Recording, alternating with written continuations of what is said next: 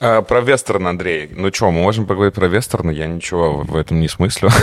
Но я всегда люблю говорить о том, в чем я не разбираюсь.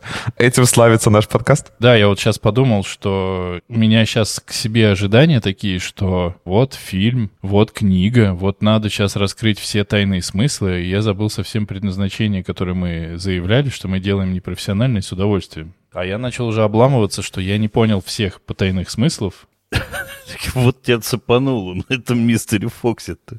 А не, ну мистер Фокс там... Это другое. Вы не понимаете. Короче, я, я к тому, что можно про вестерны поговорить. Не обязательно, что мы должны в них быть, быть все спецами. Вот не, меня мысль. смущает только то, что, как ты говоришь, ты не смотрел вестернов. И Артур, я так понимаю, по вестернам небольшой специалист. Ну, я не смотрел их много, но, конечно, какие-то я видел. И, но я к своему стыду не смотрел вот те, которые с Клинтом Иствудом, и еще вот до этого их, к сожалению, не видел. Давайте поговорим. Давай, давайте. Смотрите, мне кажется, что вообще жанр прикольный. Я себя чувствую человеком, который как бы не сильно его знает. Все мои познания по вестернам — это сколько тысяч книг написал Луис Ламур? Ну, там их, по-моему, 45-50, и они у нас все были в библиотеке, да. потому что папа их добывал прямо с завидным постоянством. Непонятно совершенно зачем, но да, они есть. Он их все прочитал. Я почти все прочитал. И я. И, возможно, с этим связано, что к классическим вестернам, где все эти хороший, плохой, злой, там э, что-то там про доллары. За пригоршню долларов. Да-да-да. У меня ко всему этому какое-то очень появилось странное ощущение, что как будто я все это видел. Хотя, конечно, я ничего не видел. И я, как человек, который видел все вестерны, получается, стал больше переосмысливать жанр вестернов. И, например, мне нравится один истерн. Истерн это что? Ну, вестерн это западный, а истерн это восточный. Ну, есть такой фильм «Свой среди чужих, чужой среди своих». У него почти официальный жанр — это истерн. Есть реально перенесенные как бы э, правила игры вестернов в другие локации, и они уже становятся не вестернами, потому что они происходят не в Штатах, а совершенно в другом месте. О, как. Да. Сегодня мы по-любому обсуждаем вестерн. Ну, вот так-то. Ну, поди знай. Тут бы я поспорил. Про сегодня давай это, когда будем книгу, фильм обсуждать, ты свою теорию задвинешь, а я с ней поспорю, судя по всему. Возможно. Я этих вестернов и начитался, и насмотрелся прямо в количестве. Я смотрел всю классику Серджио Леона, всю классику с Клинтом Иствудом, плюс всевозможные поезд на Юму, понятно, плохой, хороший, злой, великолепная так, семерка. С поездом на Юму вычеркиваем, кажется, я понял. Откуда? Из списка на загадывание. Так. Вестерн — прикольная штука. Он очень простой по законам. Есть хороший герой, он вступается за условно обездоленных, как правило. Он хороший, но, возможно, говно внутри иногда, а потом он становится совсем хорошим, всех спасает после того, как его долго бьют и всячески обижают и почти подстреливают. А потом он всех негодяев побеждает и уезжает в закат, как водится. Лошади, там, прерии, ружья, индейцы иногда. Артур, Смотрел ли ты хоть какой-нибудь вестерн? Я смотрел вестерны, и я вот тут судорожно гуглю, пока вы говорите. Что потому что, да, я, э, что такое вестерн, да. А, я вот, как уже сказал, я, к сожалению, не видел вот золотых вот этих вестернов с э, Клинтом Иствудом, но, конечно, я какие-то смотрел, да и все, мне кажется, смотрели, просто, может быть, не особо отдаете э, себе отчет, что это прям вестерн. Конечно, я сразу вспоминаю моего любимого Квентина Тарантино с его э, омерзительной восьмеркой. Это Кстати, такой да. в, вест, вестерн снегу. А, Джанго освобожденный, ну, наверное, не вестерн, да, но, но, но где-то как будто бы рядом. Плюс Тарантино же, он большой поклонник и, и Леона, и вот так называемый жанр спагетти-вестерн, да, это какой-то очень, типа, как я понимаю, дешево снятый, да, вестерн, который просто использует вот все основные клише. А, нет, или спагетти-вестерн — это те вестерны, которые снимали в Италии. Какая снимали какая-то... итальянцы, насколько да. я понимаю. А вот это как раз спагетти вестерн. Вот, вот. И я смотрел когда-то очень-очень давно, вот как раз-таки спагетти вестерн, в котором Тарантино появляется в, в небольшой камео, как он там сидит у, у, у костра и кормит какими-то бабами главного героя. Я ничего не помню про этот фильм, но вот такая, такой там эпизод был. Плюс сериал, конечно, хочется вспомнить. Это «Мир Дикого Запада» э, с потрясающим э, э, Энтони Хопкинсом в одной из главных ролей. И это такой современный вестерн, да, когда все декорации воссозданы с помощью роботов, и каждый человек, который хочет себя сейчас почувствовать э, в, э, вот в таких вот, в, в салунах, в этих тихих городках, может поехать в такой парк развлечений.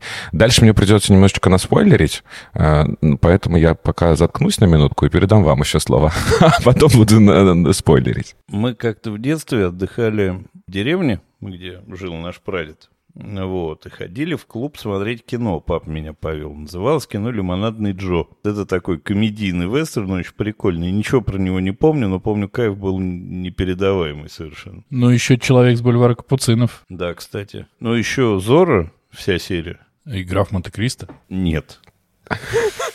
А, чё, ну вот. нет. Я думал, мы любой фильм называем просто. В города играем. Еще вот сейчас э, скоро или вышло вот пару недель, да, наверное, вышло пару недель назад э, премьера сериала э, с Эмили Блант в главной роли, который называется «Англичанка». И она тоже, как она из Англии отправляется как раз-таки на Запад, и, судя по трейлеру, это будет вестерн. Это в моем списке когда-нибудь посмотреть. Но там нет книги, да? Поэтому не, не а узнавал, а что мне там, кажется, нету. Что там вообще в вестернах с экранизациями? Потому что есть ощущение, что они все как-то в массе своей по оригинальным сценариям написаны. Надо поискать. Ну вот, ну вот я знаю точно одну экранизацию, но вот вы заставляете меня переходить к спойлерам, э, которые сняли э, Итан и Джоэл Коэна, может, вы слышали о таких режиссерах, и называется она «Железная хватка». Э, там Джефф Бриджес, по-моему, главную роль играет. Вот она по книге, и книга, кстати, тоже достаточно симпатичная и небольшая. И, кстати, еще «Костяной томагавк», по-моему, э, не помню, кто снял, но это тоже вестерн. Не знаю, зачем я... А интересно, вот эти вот вся серия по Фенемору Куперу, Чингачгуки, Последний из Магикан, это вестерн или нет? Ну, если бы мы были умным подкастом, который знает, что такое вестерн, какие у него характеристики, то мы бы сказали тебе точно. Но мы не скажем, потому что мы не знаем. И, или умным подкастом, который хотя бы готовится, например. Но нет, мы... это не мы. У нас экспромт и импровизация. Мы всегда готовы. Но вообще просто я к чему, что я хотел сказать-то, что прикольно, что вот э, мы сейчас такие типа, да вроде мало вестернов смотрели, вот кроме Андрюхи, ну вроде как-то мало, а получается, что, может, мы их смотрели мало или сколько-то, но вообще насколько большое влияние у этого можно его жанром назвать? Жанра на Конечно. кино. Потому что про сериал, который я, например, не смотрел, про Мандалорца говорят, что это тоже суть вестерн, хотя это Звездные войны и вообще космос и все такое. И интересно. Может быть, когда-нибудь мы еще вернемся к вестернам. Ну, мы найдем экранизацию. Задача понятна. Все. Я бы посмотрел что-то, да, вот из классического. А я бы посмотрел, но, по-моему, нету первоисточника. Тоже у Коинов вот этот вот э, альманах. Да-да, баллада. Баллада Билли Сказ... Э, нет, Билли это не то. Баллады... Баллада Бастера Скракса. Ты смотрел? Нет. Это очень круто, это чисто... Ну, это вот, вот такой вот дикий запад во всех его проявлениях. И, кстати, тогда получается немножко вестерн еще «Власть пса», тоже. Ну, тогда, собственно, понятно, к чему готовиться. Нужно готовить экранизацию вестерна. Вестерну, вестерну, вестерну.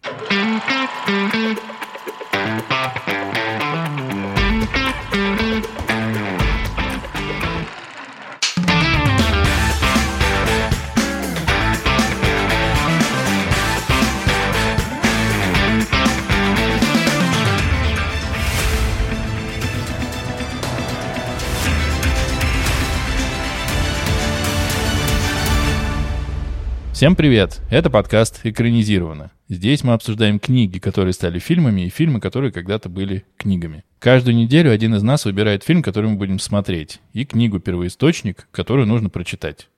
Кино должны посмотреть все, все, ты, ты, я, а книгу должен прочесть выбравший. Но, конечно, тоже могут и остальные. Меня зовут Денис. Меня зовут Андрей. Меня зовут Очевидно, не самый быстрый Денис. Меня зовут Андрей, мне тут не место. Очень хорошо. А, меня зовут Артур, и молодежь, конечно, пошла уже не та. Вообще. И не туда. Сегодня мы обсуждаем роман и его экранизацию. Роман написал, на мой взгляд, прекрасный, невероятный Кормак Маккарти. Роман называется «Старикам тут не место». Он вышел в 2005 году. И братья Коэны не менее невероятно прекрасные, которые, кстати, не пытаются стать сестрами, сняли по этому роману фильм одноименный в 2000, по-моему, седьмом году. Да, ты все угадал правильно. За базар сегодня вывозит Андрей. Ух, значит, Маккарти, Маккарти написал книгу. Написал книгу, в которой нету ни одного знака препинания, кроме знаков препинания в конце предложений ни тебе запятых, ни тебе выделения прямой речи, ни тебе ничего. Это а, забавно. К фильму. Давай тут я тебя сразу перебью, что а, это, в принципе, стиль а, Маккарти, да, то есть это не то, что он написал только эту книгу так. А, многие его произведения написаны, написаны так. И у меня есть даже такая вот цитата, в которой он говорит, что он не видит смысла пачкой страницы странни, странными маленькими значками. Красавчик. Поэтому, Красавчик. да, у него нет никакого вот этого, да, пунктуационного оформления. Я попросил бы только это говорить сейчас тихо, тихо, потому что в соседней комнате сидит ребенок, которому еще много делать русского. А там сплошные вот эти маленькие странные черточки, вот, и ему прям их надо знать. Итак, книга я еще пытаюсь понять, как подступиться, потому что обычно принято говорить вначале, о чем книга, и дальше там рассказывать сюжет. А здесь настолько неоднозначно, о чем книга. А на мой взгляд... Книга... И о чем сюжет? Не, о чем сюжет, понятно есть э, некий э, сварщик настоящий, который охотился, охотился, э, ничего себе не наохотил, и там, прогуливаясь за этими антилопами, набредает на некую зону перестрелки, где стоят пять машин с убиенными в них людьми, грузом наркотиков в машине. Он все это дело осматривает, понимает, что один Значит, товарищ отполз в сторону, он ее находит, у него в чемодане 2 миллиона 400 тысяч долларов США, парень забирает эту штуку и уезжает домой. После этого начинаются всякие понятно, неприятности. Среди этих убитых был один недобитый, который просил его воды, а воды у него почему-то не было, хотя он пошел на день на охоту. Но он, в общем, берет воды и обязательно ночью едет его поить, а там уже мексиканские наркодельцы, которые приехали разбираться, они его, значит, опознают, обстреливают, он от них убегает, приходит домой, отправляет жену к маме, сам тоже пускается в бега, а параллельно их всех ищет еще жуткий убивец Антон Чигур, да? Чигур. Не Чигур, да? А Чигур. Не Чигур, да, да, а Чигур. Совершенно отмороженный психопат, который э, всех, кто его видел и всех, кто его обидел, он просто э, убивает. Убивает он их совершенно разными способами, а самый излюбленный у него это прибор для забивки скота, которым он очень умело и радостно пользуется. Он выбивает им дверные замки, убивает людей в лоб, ну, развлекается не по-детски. И, казалось бы, вот ты читаешь первый полкниги, ну и думаешь, что, ну, наверное, этот хороший парень, который нашел эти деньги и убегает, а он по совместительству ветеран Вьетнамской войны, вот, что он по-хорошему должен, конечно, с этими проблемами справиться, этого Чигура убить и с этими долларами жить дальше спокойно и справедливо, как было бы, если был бы это вестерн, например. Но нифига подобного, его в какой-то не очень близко к концу момент убивают. Да, еще параллельно есть шериф, и вообще, на мой взгляд, книга как раз про шерифа, который наблюдает за всем происходящим, за изменением этого гадского мира, за тем, как портится Америка, как портятся времена. Дед у него был шерифом, отец не был шерифом. Чувствуется, что тебе прям зашла книга. Книга мне при этом зашла. Да, вот. слышно, но, слышно. Ну, вот так вот рассказывая весь этот сюжет. Э, Просто без, без восклицательных знаков рассказывали. Очень мономат. Да, да. И не кончается книга глобально ничем. Шериф уходит э, на пенсию, а Чигура не поймали, хорошие все убиты, условно хорошие, хорошие. А, а сожгли? Или нет? Нет, этого самого... Не сожгли? Не, его, видите, мексиканцы же убили, этого главного героя. Э, э, это была шутка, прости. А, ну, вот, в общем, про книгу вкратце, для того, чтобы вы сейчас что-нибудь накидали мудрого, прям все. Ну, ты как Можно я да. немножко накидаю про писателя перед тем, как мы перейдем к, э, к обсуждению непосредственно книги. Э, я читал у Маккарти «Кровавый меридиан», и он написан вот точно в таком же ключе, в смысле без знака препинания, и это супер жестокая книга про как раз как Э, американцы убивают, идет война с... Э, ну, не то, что война, Э, идут убийства индейцев. Вот, и она была супер кровавая, ее было очень тяжело читать. Поэтому, когда я приходил старикам здесь не место, я даже думал, честно говоря, пропустить и не читать. Но по, по итогам прочитал и не пожалел.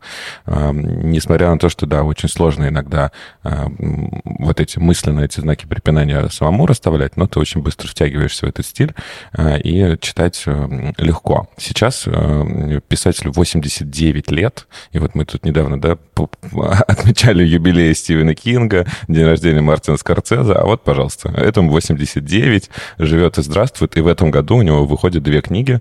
Э, одна книга вот вышла в сентябре, называется «Пассенджер», а другая выходит э, в Америке в Англии по-разному, в ноябре и в декабре. Это будет такая некая дополнительная история к вот этой книге «Пассенджер», и будет называться «Стелла, Стелла Марис», Марис, не, не знаю, как ударение правильно ставить.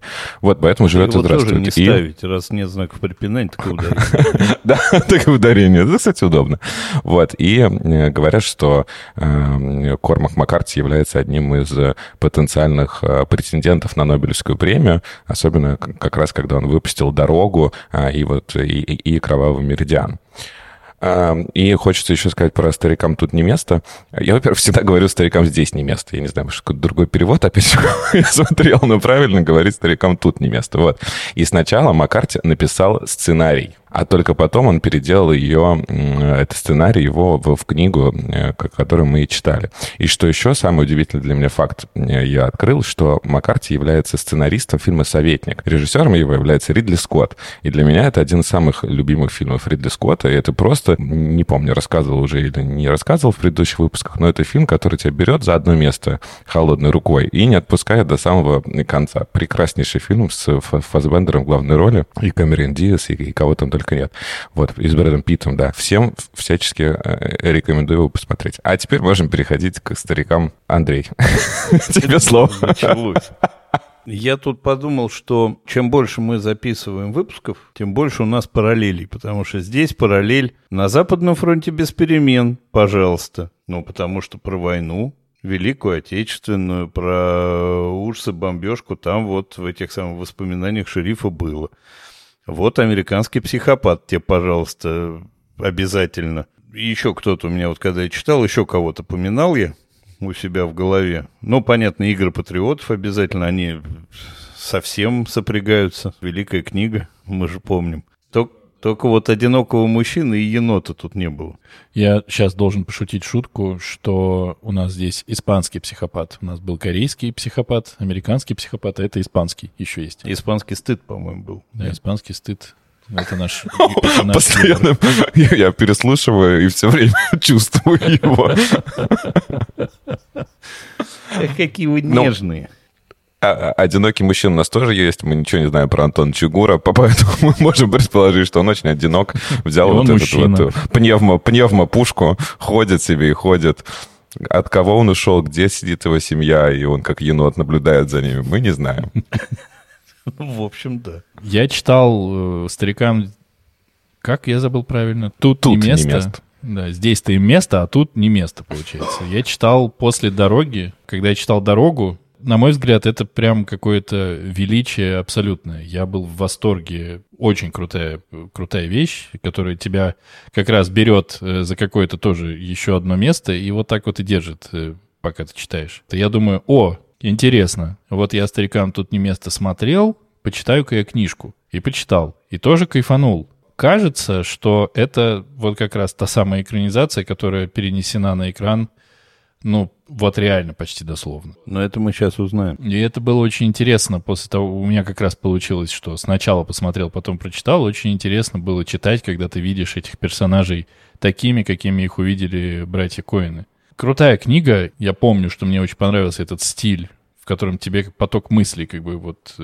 на тебя выкидывают, и действительно, как будто эта книга про шерифа. Так как она про шерифа, то, на мой взгляд, вполне понятно, что заканчивается все просто так, как заканчивается, потому что он коснулся этого дела, оно закончилось без него, он старый, он ничего реально, по большому счету, сделать бы и не смог, скорее всего, потому что он ни за кем из них не успевал, и потому что он э, привык жить по каким-то другим правилам. Вот и все. Поэтому то, что убивают, казалось бы, что, на мой взгляд, очень круто, казалось бы, главного героя убивают раньше, чем в конце книги, и там еще потом какие-то происходят телодвижения, мне кажется, это круто. Но это не баг, а фича, как говорится. Получается, что заканчивается она тем, что просто он уходит на покой и понимает, что ну, все, мир изменился. Ему остается только, получается, сидеть да сны смотреть, анализировать и думать, как оставшиеся сколько-то времени прожить со своей женой достойно. Ну вот как-то так. Мне кажется, очень понятный там финал у этой истории.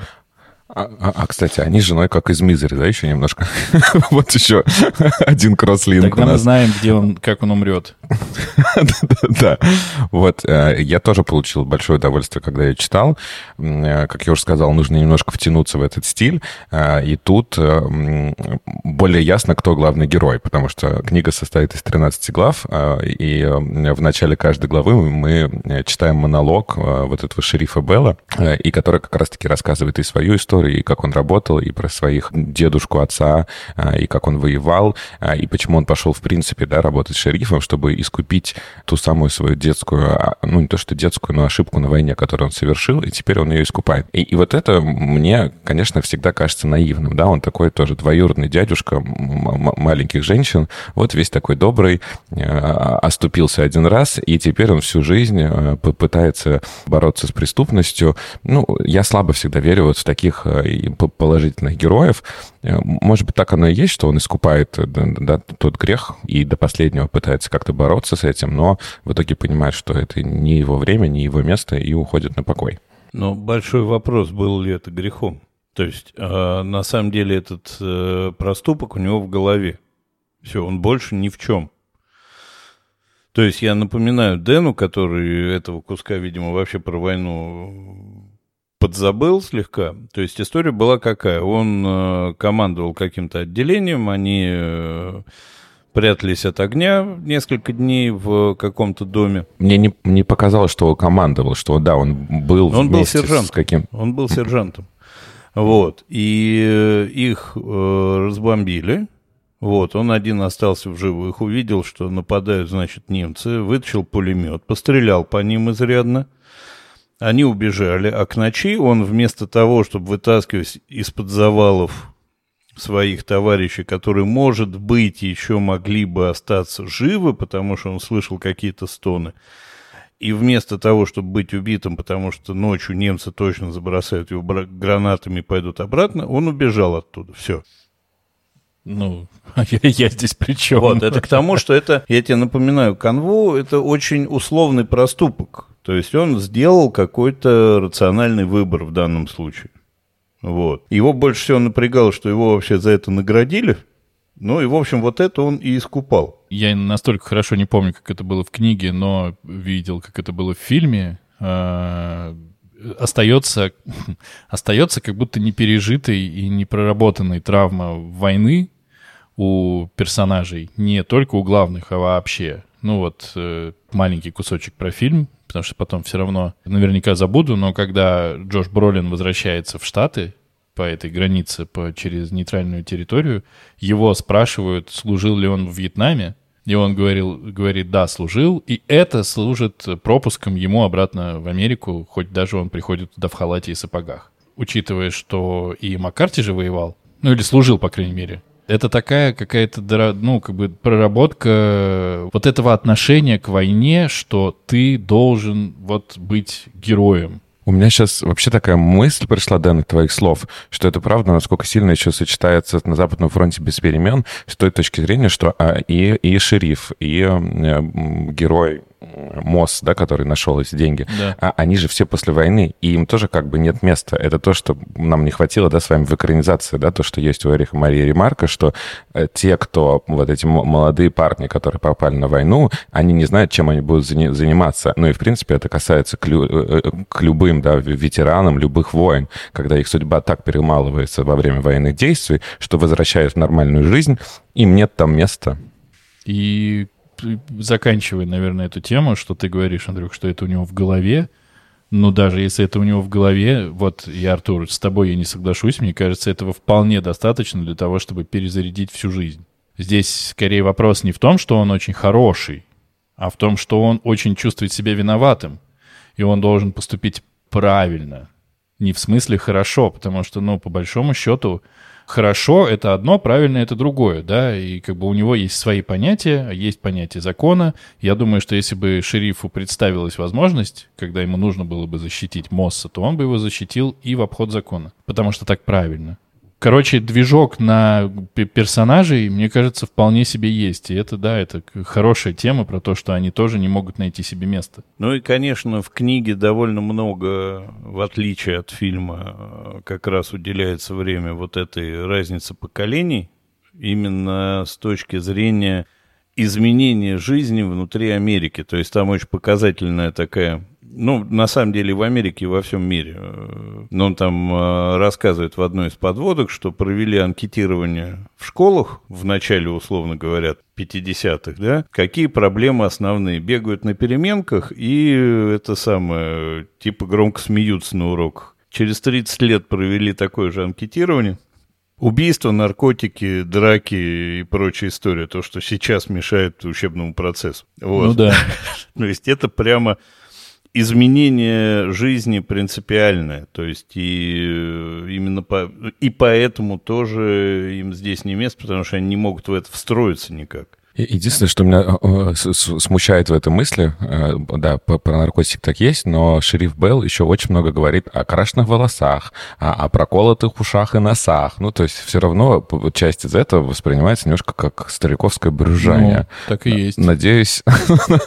ну, то есть наркотики — это плохо, никто не спорит. Рост преступности — это плохо, а вот все же красить волосы можно в любой цвет. Давайте.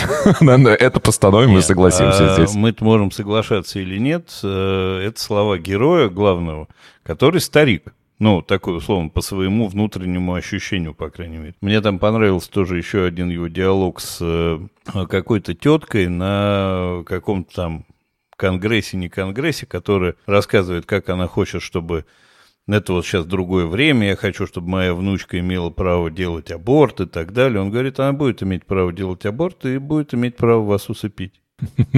Вот, потому что это обсуждаемые в связке два вопроса. Я как раз вчера неожиданно разбирался, республиканцы и эти самые демократы. вторые и демократы чем отличаются. Вот республиканцы за аборты и эвтаназию.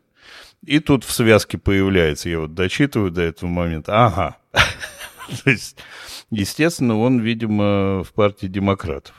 Вот э, возникает вопрос, что это? Это вы настолько прекрасные у меня соведущие, невероятные, наполненные интеллектом и пытливыми мозгами? Или это книжка такая многослойная? Ну, конечно, одно другого, допустим, не исключает. Ладно. Я голосую за книжку. Просто очень интересно, сколько сейчас э, достаточно, мне кажется, классных мыслей в головах появляется, нет? Не знаю. Конечно, мы умные, Дэн. Что ну, спорить-то вообще? Ну и вообще, и вообще разговаривать, как загнивает Америка, очень просто. Ну, ну слава богу, больше у нас все у нас нормально все. Мне очень запомнился факт, вот ты говоришь э, про эвтаназию, и вот уже недавно умер Гадар, и Гадар ушел из жизни добровольно с помощью эвтаназии. Я, я, не, я не, не оправдывает просто вот такой факт, который мне, честно говоря, не дает покоя, потому что я, конечно, не встречал это не, вот, условно в своем каком-то... А таком... еще был Гайдар. Однофамилец, наверное. И Гайдай. Мне кажется, можно переходить к фильму, да? Лучше переходить, да.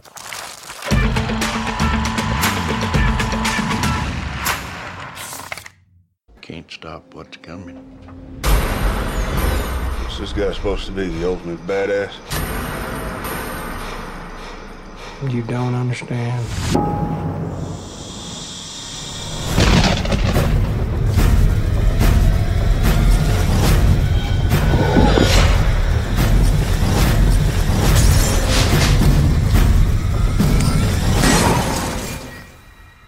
Очень простая задача у меня в этот раз, потому что ты уже, Дэн, это тоже сказал.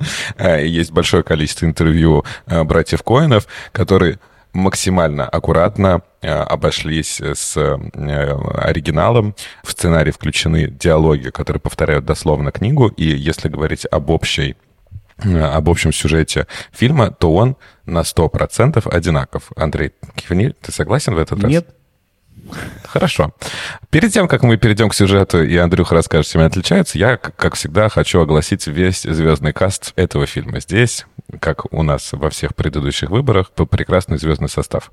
А, итак, оглашаем список. Главного героя Мосса играет э, Танос. Джош. Джош Бролин, да, всем, всем более известный как Танос.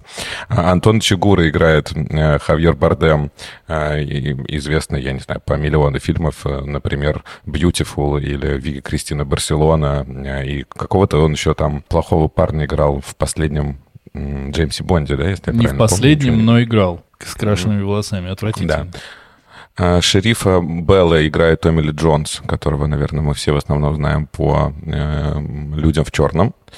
А, и э, есть там еще один герой, которого мы не упомянули, которого зовут Уэллс. А, это другой наемник, которого отправляют, чтобы убрать Чугура. Его играет прекрасный Вуди Харрельсон, а, которого мы знаем по настоящему детективу, голодным играм и еще миллионам других. убийцам. Да, да. Иллюзия да, обмана. Да. Короче, прекрасный, прекрасный актерский состав.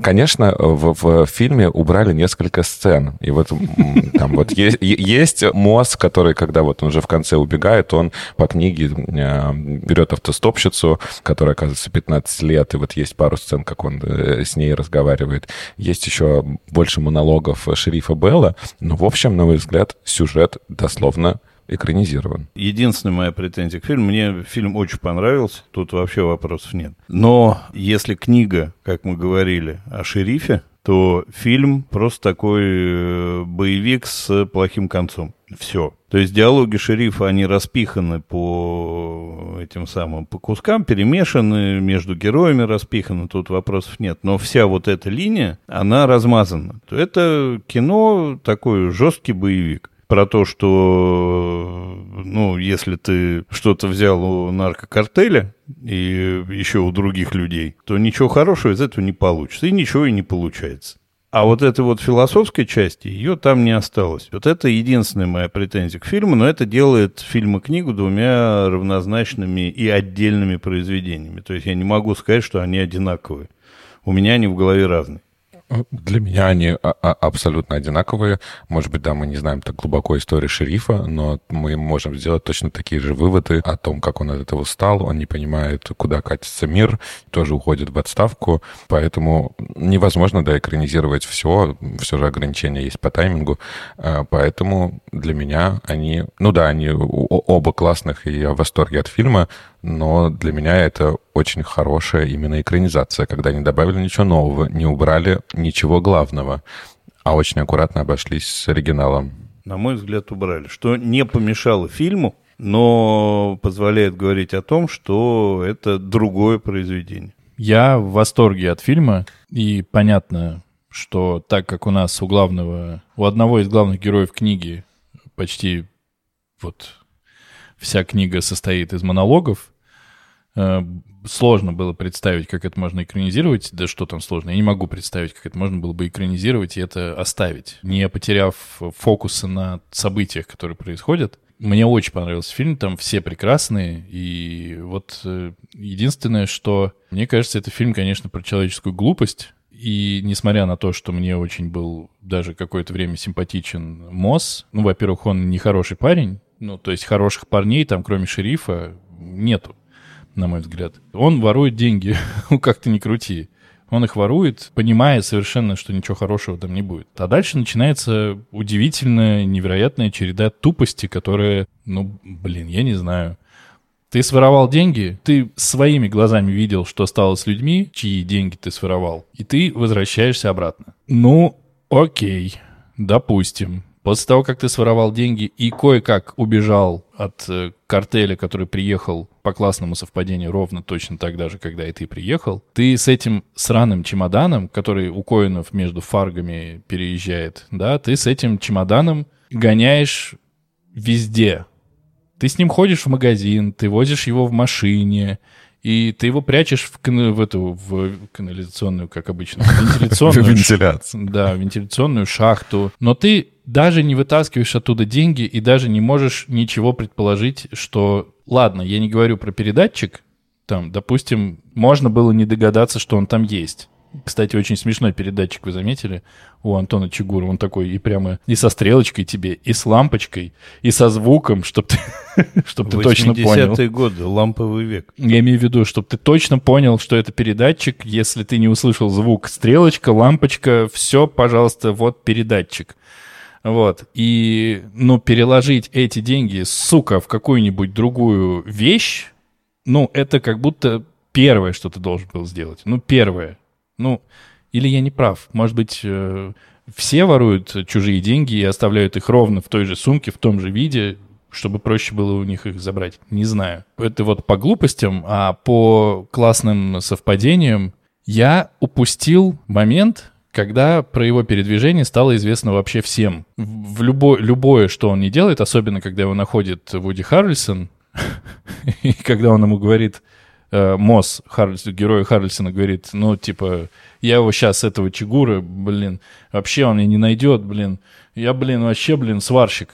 Тот говорит, ну, мне три часа понадобилось, чтобы тебя найти. Как? Ну, была перестрелка, логично вычислить, куда он пошел, обзвонить больницу, все, узнал, что поступил раненый, все. Поступил раненый без документов, э, какой-то... В Мексику. Да? Да, ну тогда, конечно, нет, тогда все, вопросов нет. И еще... мы... У меня был, Дэн, точно такой же вопрос, и тут хорошо дополняет книга. Вот в книге э, некоторые моменты чуть больше объяснены, и там э, есть, э, там сказано в одном моменте, что их подслушивали, например, всех, и все разговоры между шерифом и, жен... и его женой были подслушаны. Может быть, это нам что-то дополнительно объясняет, но тут я с тобой полностью согласен. Тут совпадение на совпадение, и все, они очень быстренько друг друга находят. Ну, и как Чигур переключился удивился, когда он первый раз его вычислил в отеле. Ну, это тоже классно. Есть передатчик, который работает на какую-то дальность. Э, у Чигу... Очевидно, очень на небольшую. Очевидно, ну, достаточно большую. Он едет по дороге, видит, не доехал еще до отеля, у него там что-то дернулось. Ну, Ой. то есть метров 400 радиус действия. Допустим, да. И Мосс убегает оттуда, потому что он это предположил. То есть у него хватило мозгов, чтобы переселиться в чужой номер, перетащить по вентиляции к себе чемодан, но, сука, не хватило мозгов, чтобы с чемодана в пакет переложить деньги.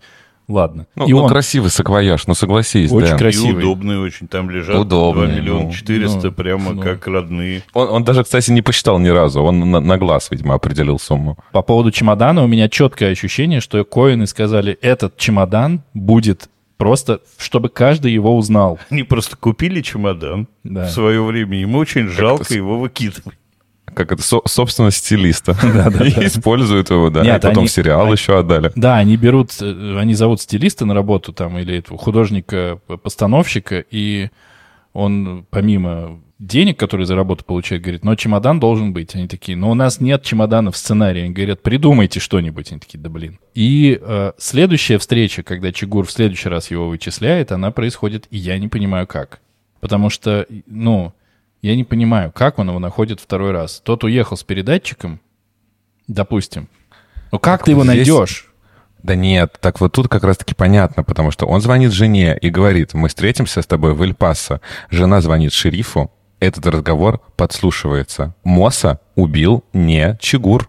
Моса убил, мек, убили мексиканца. Но я с тобой полностью согласен, что это вот расставить порядок взаимодействия героев, это очень сложно. Ну, то есть это прям как бы тут вот так намешано, что надо прям разбираться в этом. Я понимаю, как можно, как с этим можно двумя способами, мне кажется, поступать. В некоторых выпусках мы писателям, да, раздаем э, советы по тому, как писать. Да, сегодня будем режиссерам и сценаристам раздавать, как снимать и тоже писать. Мне кажется, что Чигура в таком случае надо было делать человеком, который понимает все просто, потому что он понимает все, потому что он Чигур. И тогда все его вот эти вот, когда он вычисляет, видит там след крови, там еще что-то, когда он понимает, ага, мы видим, что он все понимает, он прикидывает и действует. Ну не надо тогда так делать. Надо просто, чтобы просто он все знает мне кажется. Слушай, ну это бы добавило какую-то бы уже, не знаю, паранормальную экстрасенсорную линию, которая, очевидно, тут не нужна, все же реализм.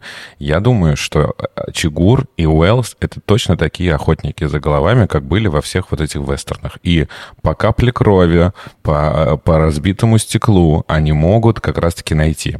В книге э, есть еще поразительный эпизод, как Уэллс приезжает на место вот этой разборки в отеле. И в книге, напомню, были вот эти еще мексиканцы. То есть там перестрелка была «Будь здоров». И он видит разбитое окно, а это окно не увидели менты. Он поднимается, а там бабуля мертвая сидит на стуле. Она просто сидела у окна. И вот в этой перестрелке вот шальная пуля как бы ей досталась. Ну, я вот вот этим... приветики тоже. Да, именно. Не, сиди, не подглядывай в окна. Да, очень много сегодня морали мы сделаем. Не возвращайся на место преступления. Не сиди у окна в Эль-Пасо. А, вот. И, и вот к вопросу еще вот такой вот немножечко наивности, да, и то, что им все в, руки идет. У меня есть вопрос про Уэлса. Вуди Харрисон прекрасный, и вот он так быстро нашел за три часа Мосса. И тут вот у меня вопрос. Тебя наняли, чтобы ты устранил Чигура, потому что он чокнутый, ты с ним уже встречался, у вас были какие-то истории, ты такой же неуловимый, тоже вот там по отпечатку, я не знаю, на снегу вообще определяешь, кто здесь был. И так легко с ним расправляется Чигур. Ну, то есть это вот такая роль, которая просто рассыпается в ничто, вот тебя за секунду нашли, и Чигур тебя прибил. Я согласен, да. И классно было бы, если нам показали Вуди Харрисона, который приходит, говорит, я так устал от своей работы, блин. И мы понимаем, что он все, высшая точка его профессиональной карьеры — это встреча со своим ненавистным конкурентом и смерть ок. А здесь, правда, не очень понятно. Ну, потому что у всех неприятности. Всем очень нехорошо. По фильму вообще получается, что главный герой это этот самый э, Хавьер Барден. Он главный герой, он всех э, перемог. И, кстати, еще престиж потому что Бардем — это почти Барден. И он в парике дурацком. И это на самом деле я вот сейчас понял, что это на моей памяти и по моему рейтингу это самый страшный психопатский персонаж, которого я видел в кино. Он мне прям после первого просмотра снился какое-то время. Ну, он реально страшный. Потому что он вот... Он вроде не делает ничего особо страшного там. Ну, давай так. Э, Но как он это делает? Мне кажется, ну, все понимают, главная сцена психопатского Чигура какая. Вы понимаете? На заправке. Let me ask you something. What's the most you ever lost in a coin toss? Look, I need to know what I stand to win. Everything. Just call it. Friendo. Конечно. И он там действительно... Он же не выстрелил ни разу. Он руки не поднял. но она снята так, что ты просто реально хочешь отодвинуться. Ну, пусть они разговаривают, а меня не будет видно, потому что вот это вот...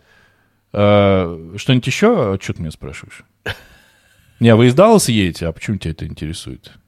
В смысле? Что в смысле? Это до такой степени круто выстроено. Мы можем же, прости, пожалуйста, у нас ну, просто последние выпуски, вот все больше мы хвалим, хвалим. Сейчас мы наконец-то чуть попинали. Можем теперь уже хвалить, да, спокойно, под конец? Можно я чуть напинаю еще? Напинай. Кстати, я чуть-чуть доковырять эту сцену. Он же его не убил. Не убил. Нет, он не убил, а потому что а орел и решка. Как он его Он монетку кинул. В живых? И по, по, поэтому, получается, есть свидетель. А свидетель, чего? Он вот это мой вот то, что я хочу напинать как раз-таки. Им всем вообще плевать на отпечатки пальцев, на то, что происходит. Э. Камер, наверное, не было еще в 80-м году. Но вот это вот... Э, э, в, в книге, опять же, есть одна сцена, что хотя бы Мосс догадывается, когда вот он первый раз находит вот это побоище кровавое, вытереть следы отпечатки пальцев за собой. Здесь всем плевать. Ходим, где хотим, аптеку взрываем, напротив, э, э, на живой улице, да, на оживленной улице. Вот это да, все очень чувствуют себя безнаказанно. Ну, может быть, в этом как раз и показ вот этого э, разгула преступности, ну, который существует. Ну да, и мне кажется, здесь еще мысль такая, что те места, о которых рассказ идет, они продолжают как бы жить по таким законам, в которых ты можешь ходить э, с одной, в одной руке у тебя будет этот баллон с этим штырем, в другой с э, полу, полутораметровым глушителем винтовка или дробовик, и ты будешь ходить, и в целом нормально. Ну, ну и что? Но здесь как раз этот самый шериф-то говорит и в книге тут вот эту историю про то, как э, какие-то молодые сдавали дом старикам, убивали их и пытали до этого, может быть, потому что у них сломался телевизор. Вот. А тревогу соседи забили только когда кто-то из них там выбежал голый в ошейнике. Потому что вот это уж совсем никуда, там крики и прочая история, это всем пофиг. Да, и если посмотреть на все, что, на все, что нам показывают, как выглядит окружение, в котором существуют герои, так там людей нет. Там даже на оживленной улице нет людей. Пять да, человек. Потому вот... что страшно. Да, особенно вот на в этой в сцене перестрелки в отеле. Там и авария произошла, и они друг друга перестреляли и побежали, и никто не приехал. Но опять же, может быть, это вот тот, тот самый такой город, в котором полиция немножко не вмешивается в разборки и догадывается, что это какая-нибудь опять разборка между наркокартелями. Кстати, Фиг его знает. потому что это Техас, правильно же? Да, но мне да, кажется, да, что это... это просто допущение Коинов, чтобы не усложнять. И Коинов, и Маккарти, на самом деле. Вот они убирают эту составляющую, чтобы не усложнять сюжет. Потому что добавить туда еще каких-то суперполицейских, ФБР они обозначают, что есть и Агентство национальной безопасности, но они как-то там есть и есть. Ну, в этом-то крутость. В этом крутость, потому что там даже у шерифа же спрашивают, тут вот э, представитель этих антинаркоманских ведомств хотел пообщаться. Э, что сказать? Я, пожалуй, обойдусь.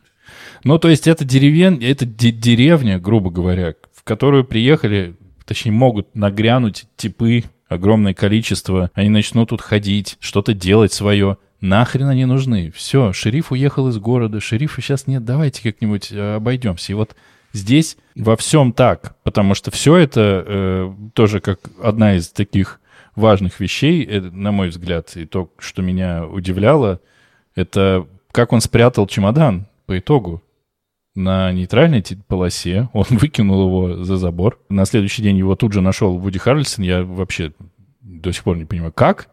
Просто такой, так, я же Вуди Харрельсон, сейчас скоро меня убьют, надо попытаться что-то успеть сделать в кино. Поэтому... Не-не, сначала он с МакКонахи еще успел до этого порасследовать немножко. Он знает все. Вот, и он нашел чемодан, окей, все, легко и просто. Ну, каждый найдет чемодан, который ты не знаешь, куда выкинули, хотя бы там по стороне, к черту. А потом э, наш сходил в Штаты и с американской стороны каким-то образом спустился под эту нейтральную полосу. А что, так можно было?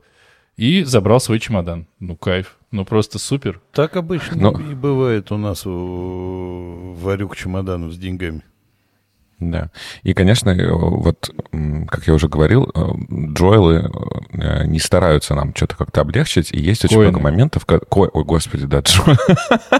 Джоэл и Итан Коэны, да, не стараются нам облегчить. Есть очень много моментов, которые я понял из фильма неправильно. Мне казалось, что вот этот молодой помощник шерифа, который все время находится с Томми Ли Джонсом, является его сыном. А мне казалось, что тот чувак, к которому он приехал на инвалидной коляске, сидит до кофе, он там делает и как раз про сны рассказывает показывают, да, вот одна из последних сцен. Нет, мне, мне показалось, что это его отец. Это его и только в, вообще.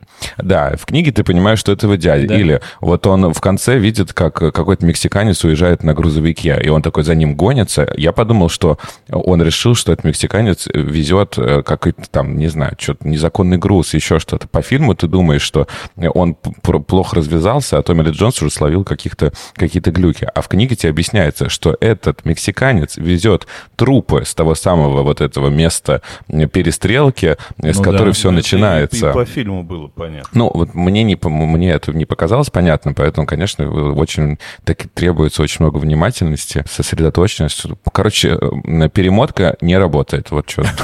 Такой такой ответ. Я хотел сказать еще про сцену на заправке, почему он его не убил.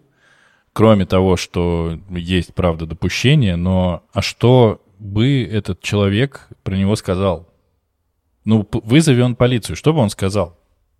Тут пришел Хавье Бардем, вы видели бы его парик. Надо его арестовать за хождение по улице в таком парике. Все. Он... Э, это маленький американский городок, где все со всеми общаются в баре в пятницу. И он мог сидеть в баре с шерифом, и ему рассказать. Был такой случай на заправке, пришел такой-то, а шериф сказал бы, ага, Слушай, но это как будто бы э, личность Чигура ни для кого там не является какой-то загадкой. Может быть, для Белла, но в общем все, все как будто понимают, кто это. Ну, там таких свидетелей полно было. Э, Мост покупает сапоги у, у, у да, в каком-то магазине, туда же возвращается. И, и, честно, Чигур немножко мнит себя, э, ну, какой-то, я не знаю, десницей бога, что он рок, он случай. Ему плевать, честно говоря, на все, что происходит. Ну да, но формально нечего здесь предъявить. И я на месте этого чувака с заправки через месяц максимум бы в баре говорил с кем-нибудь про то, что случилось. Потому что очень страшно. Да-да, сначала бы вытер пол под собой, штанцы сменил, а потом бы... Короче говоря, все супер крутые. И Томми Ли Джонс, ощущение такое, что он родился старым шерифом, который э, ходит, присаживается на корточки или едет на лошади, и все сразу такой понимает. И, кстати, это в книжке же также было, по-моему. Мосса убивают за как бы кадром, да? Или нет? Да, да. Да-да, нам не показывают. Это охренеть как круто. Вот в фильме, когда ты это смотришь, ты просто такой, чего?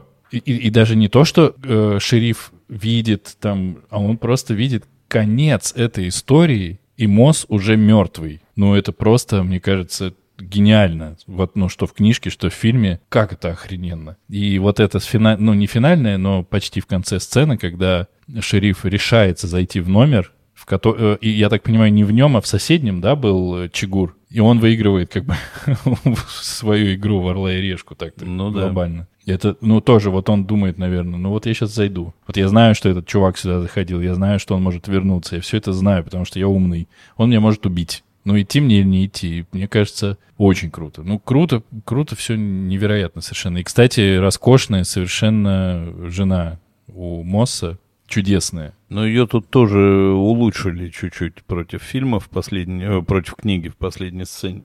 Она кидает орел-решку, она в книге все это делает. И Чигур ей подробно объясняет, что вообще с тобой все было понятно изначально, ты свой выбор сделал, и ты сегодня должна была умереть. И ты все равно выбрала бы не то. То есть у тебя вариантов выбрать орла, которого ты загадал, ну, ничего бы не получилось. То есть твой путь логическим образом шел к этой точке. Все. Подпись Антон Чигур. И, кстати, еще по поводу того, как показывается что-то в фильме. Я смотрю, выходит он из дома, и как показать, очень просто показать, что она мертва. Он на сапоги смотрит, нет ли следов крови. Но это просто оторви и выбрось, как круто. Это, да. это, это восторг. А из допусков Коинов еще вот они все, когда ранены, из них обязательно льется прям кровь. А, все время льется. Из штанины тоненькой струйкой, сбоку тоненькой струйкой. Но это такая вот кинематографическое допущение, что вот оно будет течь. Сука, если бы оно столько времени текло оттуда, то никто никуда Посмотри на Таран... не дошел. Тарантиновские фильмы. Посмотри не, на ну, тарантиновские фильмы. Оно Тут фонтанирует. И все-таки преимущественно с трупов. Очень виден какой-то объем вот всего, что происходит в очень сжатых каких-то вот этих посланиях. Про уставшего шерифа понятно, про то, как э, Мосс вначале следит за этими по-моему, они винтороги называются какие-то, как-то там они специально называются, эти животные. Тебе жарко, ты очень включаешься в то, что там происходит. Вообще ощущение, что вот э, коины умеют каким-то образом засунуть, и это, конечно, для каких-то очень умных людей, которые очень все хорошо понимают, не для меня, но атмосфера, которую они создают, она прямо почти осязаемая в их фильмах. И она всегда, вот когда ты смотришь фильм Коинов, есть этот стиль, стиль диалогов, стиль съемки. Кстати, Роджер Диккенс, на секундочку, снимал это, это кино, и тоже, в общем, понятно, потому что это один из, по-моему, самых титулованных операторов в Голливуде и в мире вообще. То есть супер круто снято, и вот все это сочетается так, что, во-первых, ты понимаешь, что это коины, а во-вторых, тебе вот эту атмосферу из экрана передают на «держи». Это супер круто, и таких фильмов мало. Я поддержу, я когда смотрел эту самую сцену, когда он готовится взорвать машину, у меня запахло бензином, я себя на этом поймал. Вот он вытащил ее оттуда, вот она болтается, у меня прям на каком-то таком уровне запахло бензином. А, а вот и парфюмер. Почувствовал ты, да? Вот, что прикольно, если про факт про фильм, который все могут погуглить и узнать э, сами, что этот самый Бролин же, да, его не брали никак. Э, фильм, вот, и он прям заставил себя взять. Он сделал пробы вместе с Тарантино. Тарантино его снимал. С каким, Родригес. С каким? И Родригес. И Родригес, да, они ему сделали пробу, он отправил, и его взяли. Да, должен был играть Хит Леджер. Хит Леджер? Да, должен был играть Хит Леджер, но потом сам вышел из проекта, а потом кто-то другой, не помню кто. А Хит Леджер, в смысле, вышел, вышел из проекта из жизни, или это было до нет, того? Нет, это было до. Ну, Хит Леджер бы, конечно, там задал ну, так и этот задал. Тут все задали, то есть, в общем, без э, этих самых, без слабых мест. А Джош Бролин сделал свою, свой верный шаг, да, к тому, чтобы стать Таносом потом. Пути Таноса неисповедимы. Давайте к резюме. А я рекомендую и книгу, и фильм. А, к обязательному прочтению, просмотру с обязательным пониманием, что это два отличающихся друг от друга произведения, очень похожих, но разных. Поэтому нельзя посмотреть фильм и сказать, я книгу прочитал. Там в голове у себя. То есть это не собачье сердце, когда ты можешь либо прочитать, либо посмотреть, у тебя э, будет одно и то же совсем. Здесь будет не одно и то же, кто здесь будет, будет разное. Кто будет загадывать собачье сердце, когда мы будем смотреть и читать Булгакова? Кроме меня здесь некому загадать собачье сердце, но я его загадывать не буду, потому что там нечего обсуждать. Это, это я не понял, почему кроме тебя некому? Ну, потому что... Мы, мы не же... знаем, да, по какой книжке снят фильм? Нет, мы же выяснили, что я современник, там, классик и прочие истории. Ты ему подсказывал. Артур. Я играл собаку.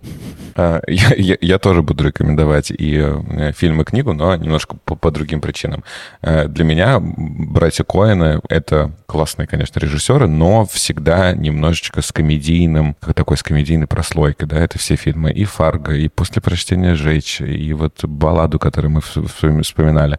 Э, а этот фильм максимально серьезный. Здесь есть, наверное, только один момент, который может заставить улыбнуться. Это вот когда Мосс на мексиканской стороне просыпается от того, что э, мексиканские музыканты играют. Это как бы вот единственный момент, да, ты такой улыбнулся. Ну, В остальное время... достаточно смешные. Диалоги роскошные. Ну, они не, нельзя их назвать э, прям смешными, да, они острые, они ну, ироничные. Не стендап, да. Да, да, вот.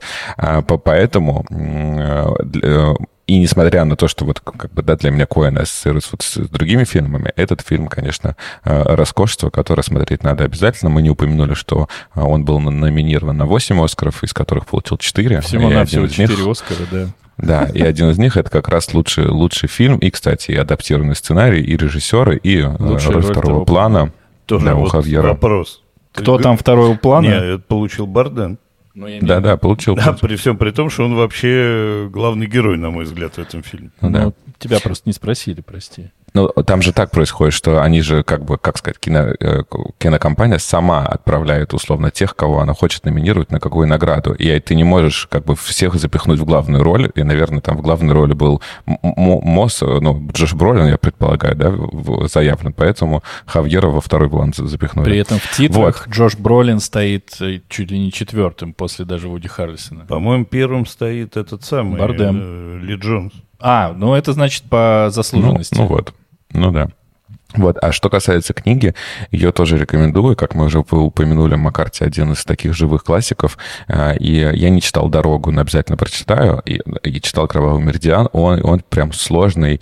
А, а вот э, старикам тут не место. Легко читается, поэтому, чтобы познакомиться с вот таким важным произведением, э, можно начинать это с этой книги. Я рекомендую книгу однозначно рекомендую фильм однозначно. Что я хочу сказать, что я очень всем советую прочитать «Дорогу». Хочу наложить вето на табу, чтобы мы никогда не выбирали «Дорогу», потому что фильм пососный от слова совсем. Вига, Вига Мортенсон. Мортенсон, ну, не тянет. Поэтому чтобы... Ну, так это же интересно. Нет, это не интересно. Это настолько крутая книга и настолько обоссаться в этом фильме, это прям надо было постараться. Поэтому Вето на табу, честно. Но это же твое мнение. Э, это вето на табу. У нас есть специальный прием. Вот, поэтому все почитайте, пожалуйста, Маккарти. Я тоже буду читать Маккарти еще больше. Почитаем Маккарти своего. Да. И фильмы Коинов, и конкретно старикам тут не место.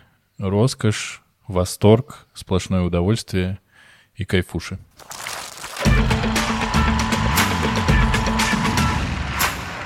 А теперь выбор следующий. Какие кайфуши ты нам еще приготовил? Корой, коротенькие. Коротулечки. От да. Денисулечки, да. В следующий раз мы с вами будем смотреть экранизацию рассказа Джозефа Шеридана Лифаню, который называется «Кармилла». По этому рассказу режиссер Рой Уорд Бейкер снял фильм ужасов. Вы не поверите, с каким названием. «Любовницы, вампирши». Всем хорошей недельки. Денисочка, а где ты их находишь? Там уже больше. Вот, вот. интрига. Я не уверен. Интрига на максимум. Очень интересный выбор. Я ничего не знаю об этом. Ни Лифаню, ни любовниц, ни вампир. Ни кормила кого-то. это... Мадам знает толк в возвращениях, да? Надеюсь, Месье надеюсь, мы все обязательно кайфанем. Все, спасибо большое, что послушали. Мы напоминаем, что нас можно слушать на любой удобной подкаст-платформе. Э, находите нас на Apple подкастах, э, ставьте нам 5 звездочек и пишите свои отзывы. Подписывайтесь на нас на Яндекс Музыке и ставьте э, сердечки. Также можно писать комментарии на кастбоксе. И напоминаем, что у нас есть канал в Телеграме и аккаунт в Инстаграме. Приходите к нам, там мы рассказываем еще дополнительные новости. Показываем классности. И можно слушать всякие замечательности.